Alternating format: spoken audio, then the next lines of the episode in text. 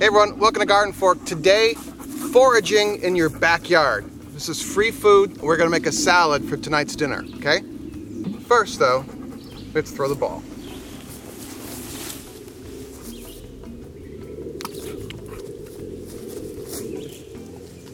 All right, she's gone, quick. Henry's foraging. A lot of this I'm basing on my friend Leda's book. This is a foraging book about northeast foraging in the US, but this book is applicable to a bunch of different places in the world, I think.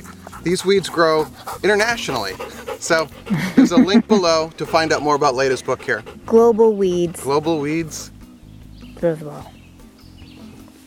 This is a plant called chickweed.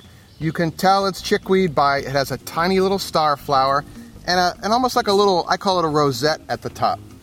There's not a whole lot of things that look like this. And you just take your scissors and cut off the top three inches or so. And this is the beginning of our salad. Step two, Throw the ball. throw the ball.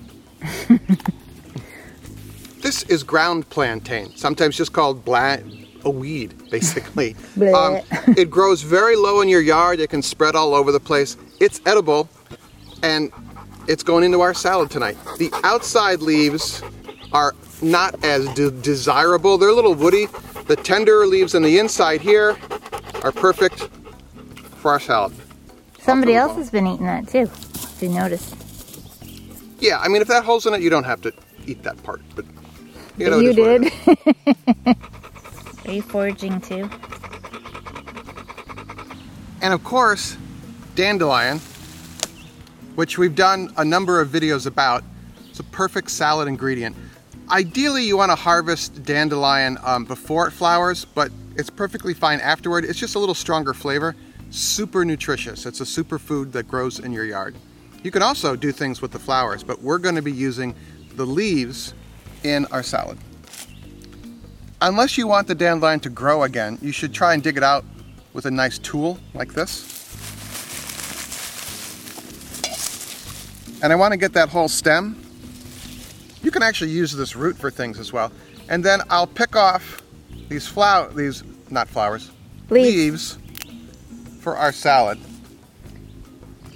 Nice, huh? The younger leaves? The tender younger leaves are going to be better. The older leaves, they're they're totally edible. They're a little stronger, but if you like that strong flavor, You do.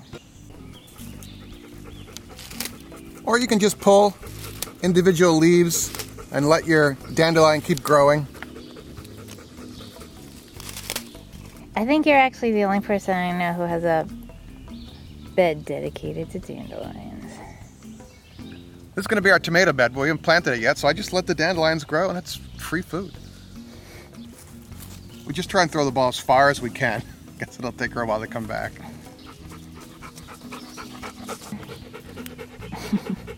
this, is, this is like the best food in the world. This blows away kale.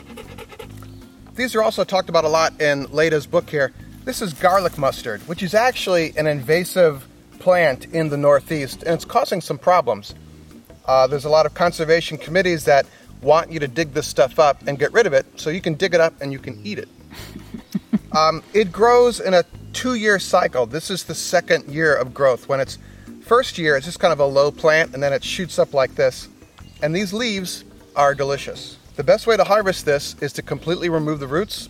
So get one of these, a tool like this. I don't know what this is called, a three three thing.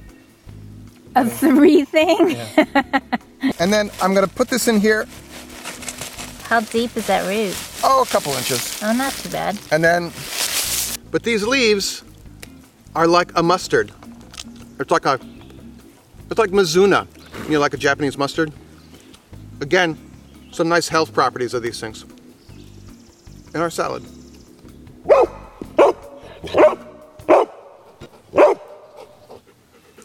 So these are violets. They have a blue or a blue and white purpley kind of flower. They know what violets are. Yeah. So the flower and the stem are completely edible. And it's a neat little flavor. Does it and taste- it's visually, it makes the salad, well, your flies are flying in my ears. Um, All right, the dogs are going to explode in a minute because they want the ball thrown. But violet goes in your salad. Nice. Out of your yard, okay? Now, you could do a couple different dressings. This is a simple uh, balsamic vinaigrette that we have a video about, of course.